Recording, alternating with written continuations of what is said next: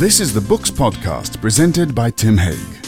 As a fund manager and investment strategist for major institutions, George Cooper had a front row seat at the financial meltdown that nearly plunged the world into catastrophe a few years ago.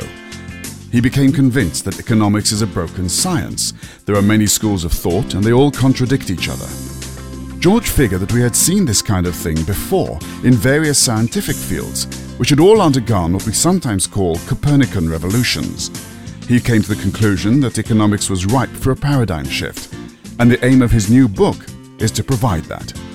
Tim went to meet George at his home in Greenwich. This is the Books podcast with Tim Haig, and I'm talking to Dr. George Cooper, whose book, whose new book, is Money, Blood, and Revolution. Um, it's a modest ambition you've got, George. You want to revolutionise the science of economics uh, in one fell swoop. Um, yes, it is a it's a stretch assignment. Yes. Um, you have, I mean, it, it's broad brush stuff, but and which sounds terribly rude of me, but it, it's actually not, is it? Because you, you think that uh, broad brush is is the point, is what is needed at this at this juncture. Yes. Um, I mean, what I'm trying to do is is point out that we've got uh, we've got a situation in economics where the field has broken down into lots of effectively tribal groups. They're all arguing with each other. They've all got different ideas. None of the ideas appear to be compatible. Um, and uh, the dialogue's broken down. So, what I'm trying to do with this book is to give them a new paradigm, a new framework where we can cherry pick the best ideas from each different tribe, if you like, and get them to work together constructively. And you have you have a background theory to this. It's also it's the uh, you refer back to Thomas Kuhn Yes. and his theory of scientific revolutions, and and and what you're really getting at is this this this theory of of uh, uh, proliferating complexity of, of explanations, which which you you suggest from Kuhn is always a sign that a, a science has has lost its way and has failed to to uh, find a, a, a coherent explanation. Yes, it, in the past, whenever you see, um, whenever you see a field starting to offer multiple different explanations for all sorts of different phenomena, um, and not really thinking about whether they're compatible with each other, that's when you get that. That's the symptoms of, that the science is in crisis. Um, I wrote a, a passage in there about what was going on prior to Charles Darwin's theory of evolution. going to come to that because this all sounds a bit dry so far, Yeah. and it's not at all. And part of the reason it isn't is that you relate it to to well, you've taken three uh, examples of scientific revolutions of uh, four. Four, yeah. Four, thank you Yeah. for sharing that up, of, of uh, uh, sort of Copernican revolutions. Yes. And I want you to refer back to those because they're going to be important when we talk about Yes. uh, about your your theory of uh, of um, circulation later on. Um, yes, the, the the four different theories uh, that I I discuss is first the very famous one, Copernicus um, and his revolution, when he worked out that actually the the Earth was moving around the sun and not the other way around. Turned out to be right. He was right, yes. Um, and the point I made with that um, explanation was that actually his theory, um, it wasn't mathematically better than the previous theories. It wasn't. Um, it didn't help predict the movement of the stars better. All it did was provide what Kuhn called conceptual efficiency. It let people think more clearly about what they were looking at. It was a change of perspective. it? change it was, of it was like looking at it completely from another direction. Yes, and that's what I'm trying to do with the circulatory theory in economics. Now, the, so the next one, um, which is the one I draw on quite a lot, is William Harvey's theory of blood circulation, um, and that one's fascinating actually because that one I think is very. Um, it's very easy to draw some lovely analogies between how he fixed the science of anatomy and how we can fix the science of economics. Um, and then from then, from there, I go on to um, Darwin's theory uh, of evolution, and I use I use Darwin in two ways. One as a demonstration of how science progresses, but then the other way I bring Darwin in is to uh, to use what he um, discovered, which is competition, if you like, in, in the animal kingdom, and then say, well, let's put competition into economics rather than maximization. And there's a subtle difference between the two. Maybe we'll get to that we, later. We will come back to that because it's absolutely crucial to, to the It, thesis. it is. It's very. forward. It's very important.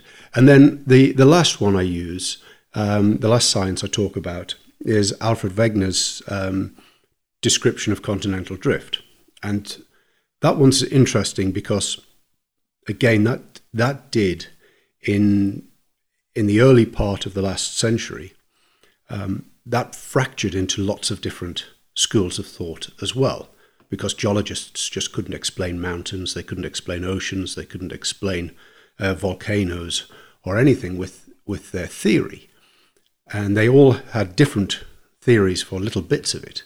He put the whole thing together and again, strangely, uh, required circulation in, in the theory to, to fix it. So that was a, uh, geology was actually, um, again, quite a good analogy for, for economics. Now you write um, very entertainingly about all, all of um, all of those things, and th- that's important because it is it is a lively book. It is not it is not a dry as dust uh, tome, isn't this one? Um, it, it it sort of begs a question though. If you can use these these handful of uh, scientific revolutions as uh, um, exa- as, as uh, ways of showing what's wrong with uh, of, with economics, is it fair to say that economics is a science? And that, that's, that's, I think, the first question that anybody's going to want to pick up with this. I would say right now, no, it's not. Um, but then um, I, I make a, a brief comment about this at, at the beginning of the book. If you were looking at what we call astronomy today, pre Copernicus, you wouldn't call that a science either. It was astrology. Similarly, uh, the different theories about evolution, that wasn't scientific before Darwin. So, right now, economics is not a science. It's a, it's a sort of chaotic mix of a few good ideas and a lot of, a lot of confusion. What I'm saying with this book, which I think is um, it's controversial to pretty much everybody, and that is I'm saying we could turn it into a science. Now, the economists don't like it because they think it's already a science, and most of the laymen don't think it's possible because they look at economics and think that's just too chaotic. It could never be a science. Well, we'll come on to the question of uh, your, your theory of, of uh, circulation in a moment when we've just dealt with the crucial, and I have to say, absolutely uh, uh, uh, a central uh, matter of Star Trek and how that, because it, I know, it Yes. sounds funny, but it, it, it really does pin Hmm. down the, this question of scientific revolutions as far as you're concerned. And I loved, I love the way you, you make it clear that only classic Star Trek will work. Oh, these yes. kinds of, of analogies. Yes, the the new Star Trek uh, films just don't work. It's got to be, it's got to be the um, the original William Shatner stuff. I'm afraid. Captain Kirk and Mr. Spock. very, so tell very- me about them quickly, and then we'll, Well, the the importance of that is um, the original Star Trek stories are all really about two different personalities. There's there's Spock, who is analytical and completely rational, and then there's Captain Kirk, who's sort of creative and intuitive. And a big part of what Thomas Kuhn said in his um, in his theory of scientific revolutions was that we have convinced ourselves that science progresses in the way that Spock works. So everything is rational and deductive. But we find that that can lead us um, effectively down a cul de sac, can lead us to a place where the science gets stuck. And when you're stuck, that's when you need the Captain Kirk character. That's when you need somebody imaginative. That and this is you. Because actually, you're not an economist. You, you, you've, you've worked um, very much in finance and, and in, the, in the money world, but you're not an You're Captain Kirk in this. Um, that's what I'm trying to be. Yes, I'm, I'm I'm playing the Captain Kirk role, trying to find the imaginative solution.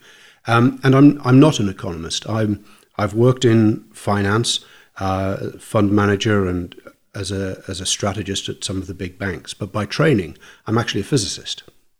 So that's where I, I get the analogies with the science uh, versus economics in there. But interestingly, um, one of the things that comes out in Kuhn's analysis of scientific revolutions is he shows that um, you very rarely, in fact, you never get the breakthroughs, the imaginative breakthroughs From the professional. from the leaders of the field. Um, and you know, for example, the the best um, the best example is Alfred Wegener with the discovery of continental drift. He was actually an atmospheric scientist. He was an atmospheric physicist, and he sort of looked in on geology and went, "No, that can't work," uh, and solved the problem sort of in passing. Uh, similarly, Copernicus, he was he was working up in northern Poland. He wasn't in the mainstream of uh, of astronomy at all at the time. That was going on in Italy. So um, Kuhn said, you need you need outsiders, people that are interested in the field, obviously, but people who are not steeped in in the body of knowledge as it is. Let's start working towards um, uh, an understanding, a new understanding of economics. What went right 300 years ago that caused the enormous expansion of productivity and and of, uh, of wealth, and and and you know what we now think of as the norm, which for most of human history has not been. Okay, well, I, I think this is actually crucial. It's crucial to the, the narrative of the book, and it's crucial to understanding how economies work. Um, and it comes back to Darwin. Um, what I say is if we follow Darwin's logic, then humans are competitors. We are, what worries us is our position in the social order. We want to be better than our neighbors. We want to do better than our work colleagues, if you like.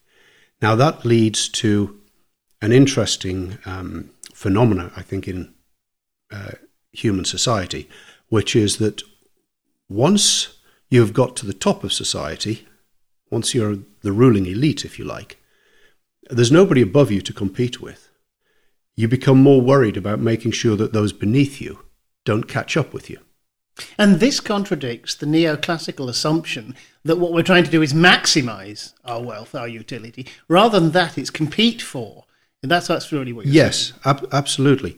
And um, the analogy I, I use a few times in the book is it's the difference between um, if you're watching runners race, uh, if runners are trying to run faster than each other versus if they're just trying to run as fast as they possibly can. It's a very subtle difference, but it leads to difference, Okay. different behaviors. How does that lead to a different uh, behavior, and how do, how does that show up in what you you always describe it as a, a pyramid, don't you? Because there is Okay. there's always a lot more people at the bottom of the uh, social order than at the top. So you've got a pyramid. What does it do within that pyramid? Well, what it what it means, if I come back to it, it means that when you're at the top of the pyramid, your incentives are actually to keep the rest of the pyramid in place. You don't want them to be able to compete with you, and that's how uh, this competitive spirit can lead to a very stagnant economy or a feudal economy, which is what I describe in the book. So, what I'm saying, a good part of the um, the book is about explaining why uh, the Darwinian competitive instinct leads naturally to a stagnant feudal society. And this is very, very um, contradictory to mainstream economic thinking. But okay, press on. What's the what's the reverse of that uh, of that? Uh, Okay, so so what? because there's a circulation. Yes, the, this, this is the point. So so uh, essentially, the message is through most of human history, we had a natural economic system, which was a feudal system, and then we had uh, a couple of well, we had three quite unusual social revolutions. We had a revolution in England, or actually a pair of revolutions, which the, the last one was um, what's known as the Glorious Revolution. Uh, then we had a revolution in America, and then we had a revolution in France. And all of those revolutions did something that hadn't happened before. They created a democratic control system. So they, uh, as I put it, they decapitated the social pyramid and they put in, it wasn't a great democracy to start with, but it was the start of democracy. And this had a few different effects. It broke down the rigid social structure that kept the masses in place. But it also started to create a much bigger government. And the government needed money. And the only place they could get the money from was to tax the rich. So what started to happen was that you introduced progressive taxation. So you started, the government started taxing those at the top of the social pyramid and spending money to do things, to build roads, to um, you know, build infrastructure and things like that, which employed people at the bottom of the pyramid. So we then had a situation where, if you like, the the original capitalist system, the trade system, was pushing money up to the top of the pyramid. And then this new government system was then taking some of that money and putting it back into the bottom. And there you've got your circulation, which is which you which is really the, the essence of, of, of your uh, theory. Yes. Now, and if that if I can bring that back now to Thomas Kuhn's theory, because um, what Thomas Kuhn said, and actually, if, if you dig into a lot of, uh, of the philosophers, going right back to the Greeks, they said we make progress in our understanding when you're able to reconcile two views which appear independently correct but in conflict with each other. So the right is, approves of the capitalism but disapproves of the taxation. The left wants to redistribute, but is is uh, uh, disapproving of the of the capitalist impulse. And you wanted to bring them together and say that it, it, they work together. These that that that's exactly right. So what um, what this circulatory paradigm lets me do is say, okay, now I can agree with Adam Smith. Adam Smith said the engine of economic growth is that we're all trying to do better for ourselves. I'm just twisting it a little bit and saying we're all trying to do better than each other. But basically, this model agrees with Adam Smith. But then at the other end of the spectrum, I'm saying actually this model also agrees with Karl Marx. This model can accept that capitalism naturally pushes wealth up to the top of the pyramid, and uh, as Marx said, that will then effectively stagnate the economy. You agree with everybody. You're a social democrat. Um, no, you don't. It's actually um, it is an explanation of why centrist policies work, which they do. Now, all of that said, um, I, Friedrich Hayek would have said early, uh, early in the last century. He said uh, something about uh, if you, it, what a democracy does is it, it gets, uh, it gives the ordinary people the power to make governments do things, and the governments then spend money to to uh, satisfy the needs of or the wants of the of the the, the lower strata mm-hmm. of the pyramid. And Hayek thought that was a bad thing.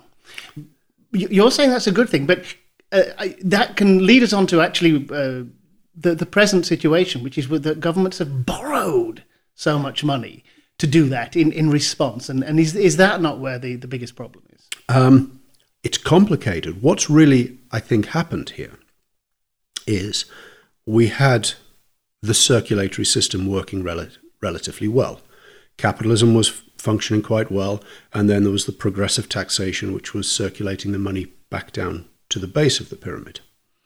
Then we had a few shocks to the global economy. Basically, we had a sudden increase in the working population of the world of two or three billion people when we suddenly took down the Iron Curtain and China joined the global economy, suddenly there was an influx of very cheap workers.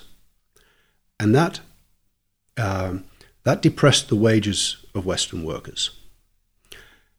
And governments effectively tried to supplement the spending power of the workers by encouraging them to borrow more and more money. So central banks, in my view, and this is actually coming back to the first book more than the second book, but um, central banks misunderstood what was happening when inflation started to fall when China joined the, the world economy. They thought that was bad inflation. That was a sort of after 1929 flavor of inflation. But it wasn't. It wasn't a demand shock inflation, it was a supply shock inflation. Very, very different. And the central banks tried to counter this by encouraging everybody to get sort of you know up to their ears in debt. If you overlay on top of that normal private sector an enormous amount of private debt, which is basically the bottom of society becoming indebted to the top of society. What that means is that a big portion of the income of the workers at the bottom goes to paying interest costs to those at the top. So they lose their spending power. The economy slows down. The people at the top get richer and richer. The people at the bottom don't have the spending power. And then we get into this strange situation, which we're in now, which is governments keep looking at the companies that have got all of the money and going, why aren't you investing? Why is the economy stalled when you've got all of this money you can clearly afford to invest? And the companies are basically saying, yes, we can afford to invest, but our customers have got no money. So it's not worth investing. So our governments have constantly misunderstood the, the, the relation between supply and demand. I mean, it, it, this all sounds a, a, little bit rarefied, although I think it's very clear. But you, you, you in your book, you, you, you bring it uh, on occasion to specific things like the uh, the buy to let scheme. Yes. This, this business of the, the government saying, well, we need to get people on the housing market, so we'll we'll let them have a bit of money to help them get there. But the problem is not the supply of people who want to buy a house. The problem is the supply of houses for them. Yes. Demand is there, but supply isn't. And this is this the, the government's constantly making this error. Yes, and this is. Um Again, this comes back to, I think, a very, very fundamental flaw in economic thinking. Most economic theory completely misses the banking sector, completely misses the credit sector. If you look at neoclassical economics, it's really got nothing to say about money or debt. There's no role in it. So, as far as they're concerned, if you can stimulate the economy by encouraging debt, no problem, because debt isn't in their model. Whereas when you look at the Austrians, they realize that if you keep pumping debt into the system, you will create these problems. So this circulatory model allows you to integrate their banking analysis in there. And th- this is um, what I wanted to make clear in, at the end of the book was if you look at so many elements of government policy over the last three decades, if you drill down into them, there's so many of them are about trying to engineer higher levels of debt in society, lower interest rates, student loans, buy to let, help to buy, uh, the public private finance initiatives. Um, it's all about trying to engineer debt into the system, um, which is which has created a polarized society it's created a society with structurally low growth. And perversely, it's actually now creating the deficits, the government deficits, because the governments have no option now other than to start borrowing in order to try to supplement demand themselves. So, it, it, debt is, if you like, I'll use a strong word, it's the cancer in the system. Okay, George, I'm going to change your name to Gideon. You're now Chancellor. Finally, what are we going to do? Well, um, and, and, this is again, I, I, wanted to end the book on an optimistic note because uh, I think the problems are tractable. But you have to address, you have to first understand where the problems lie, debt being a key one. Then you have to think about how to fix it. Now, what we're doing with monetary policy at the moment is the central banks are printing money to buy assets. The assets are owned by the people at the top of the social pyramid who are already rich enough, already have an excess of money, um, which true doubt blood. Yes, which they cannot uh, find any useful use for. So, let's as a first cut, let's change the location of where this money from the central bank's going. Let's stop doing what's called monetary stimulus, which is trying to uh, inflate the asset prices that are owned by those at the top. And let's switch to old fashioned Keynesian stimulus. I said that when this all started. I said instead of quantitative easing, let's just bring forward next year's pension rise. Well, because pensioners spend their money. Well, we could do that or fund a house building program. That will employ people, it will drive down the price of houses, which is what's necessary, and that will then put spending power into the bottom of the pyramid, both through employment and because the cost of the housing will be lower, and that will create real economic activity. And this is actually um, this is just pure old-fashioned Keynesianism. So, re- first step: redirect what the central bank is supporting. They need to support the bottom of the pyramid, not the top. The second step is get away from all of these policies that are trying to ramp up the debt level in the private sector. Um, student loans, you probably notice in there, that's one of my big It's one of your bugbears. It really is. Student loans act as a uh, regressive taxation. They increase the tax on uh, young people who are trying to get on the housing ladder, trying to start families, things like that. It's a terrible social structure. And as we've learned recently, they never get paid back anyway. Yes, exactly. So, um, student loans, we shouldn't be doing that. Um, the the next step is we do have to recognise that there needs to be a balance between the, as I describe it, the bicep and the tricep. The bicep being the capitalist sector, and the tricep being the state sector. They need to be in balance, in opposition. At the moment, the wealth polarizing force of the private sector is too strong, largely because of the debt. So we need to increase how progressive the taxation system is, which means we need to be cutting tax on those at the bottom of the social pyramid, and we need to be increasing tax on those on the top. And the easy way to do that is we should be pushing up tax on things like uh, interest, rent, corporate profits. So we should be taxing the money earned by capital a little bit more heavily and using that to reduce the tax burden at the top. So if we if we organize things in the right way so that we we switch from monetary stimulus to Keynesian stimulus, we rebalance the burden of taxation a little bit. And I don't think it has to be a huge amount, but it, it does need to be done. Um, and then we just look at all of these government policies that are trying to ramp debt into the system and stop them. Then I think we can engineer our way out of this. George, thank you very much. The book is Money, Blood and Revolution by George Cooper. It's £18.99 and it's published by Harriman House. George, thank you. Thank you, Tim. That was the Books Podcast with Tim Hague. The Books Podcast is produced by Green Shoot. You can find out more at www.green-shoot.com and Tim can be contacted on tim at green-shoot.com.